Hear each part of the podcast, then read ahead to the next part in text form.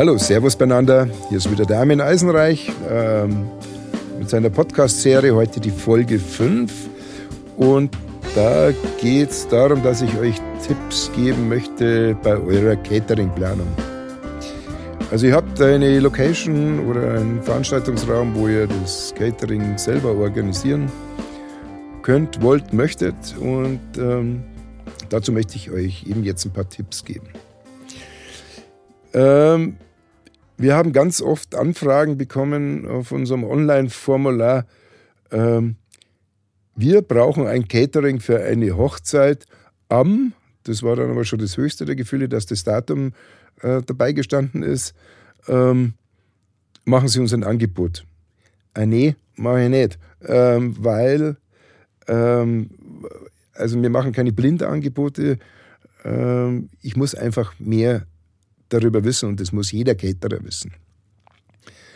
Ähm, und zwar macht euch einen ungefähren Plan oder Zeitablauf, wie eure Veranstaltung ablaufen soll. Macht euch Gedanken darüber, wann eure Gäste eintreffen. Und ich gehe jetzt mal wieder auf Hochzeiten.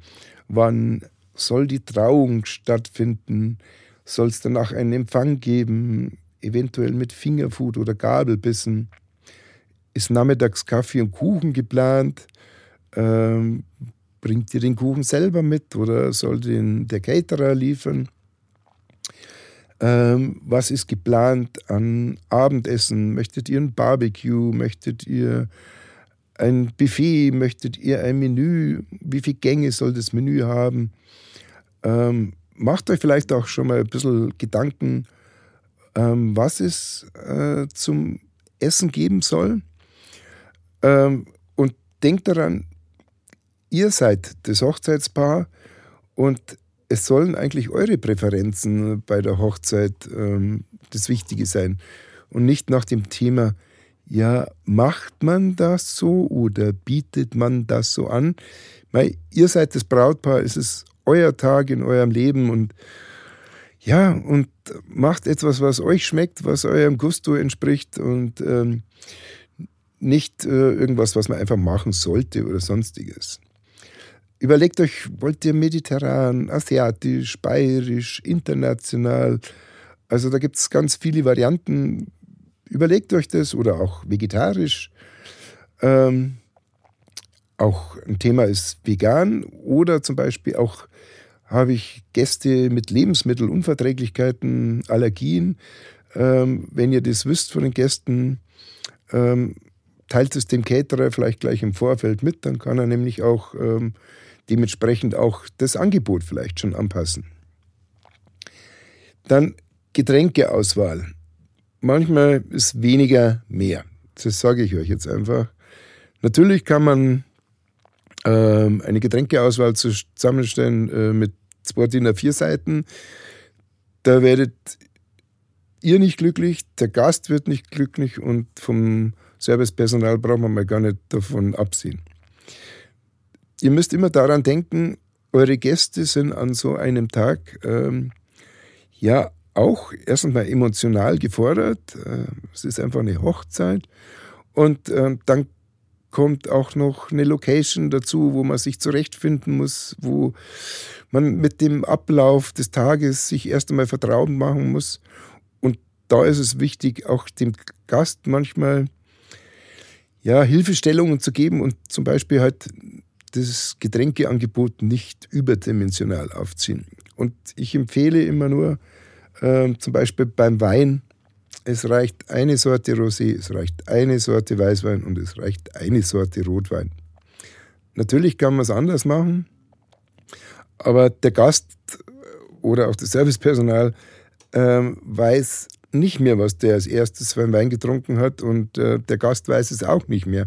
Und wie gesagt, macht es euren Gästen auch leicht ähm, und äh, manchmal ist es, wie gesagt, weniger mehr. Ähm, erklärt oder klopft es einfach ab, vielleicht auch bei euren Trauzeugen, ob zum Beispiel ähm, noch Einlagen geplant sind, äh, wie Brautverziehen oder irgendwelche Ansprachen ähm, von den Eltern oder von Schwiegereltern, dass das einfach mit in den Ablauf schon vielleicht mit einfließt. Ähm, und umso punktgenauer kann man eben dann auch ähm, das Angebot erstellen. Soll es zum Beispiel Mitternacht noch was geben? Ähm, wir bieten momentan ganz gern als coolen Gag um Mitternacht die Currywurst im Wegglas an mit, äh, mit einem kleinen Semi dazu und ähm, ist momentan der Hit auch bei uns, aber kann natürlich jeder selber machen, wie er möchte. Ähm, und dazu werde ich auch in einem anderen Podcast später nochmal darauf zurückgreifen. Food Trends 2022 ähm, da gibt es dann auch noch einen eigenen Podcast. Wenn ihr Cocktails anbieten wolltet, äh, gibt es die Möglichkeit, ähm, es gibt äh, genügend äh, mobile Cocktailbars, die ihr anfragen könnt. Oder der Caterer bietet das als Dienstleistungsportfolio mit an. Ähm, und wie gesagt, auch da ist weniger mehr. Also ich würde jetzt nicht keine 33 Cocktails anbieten.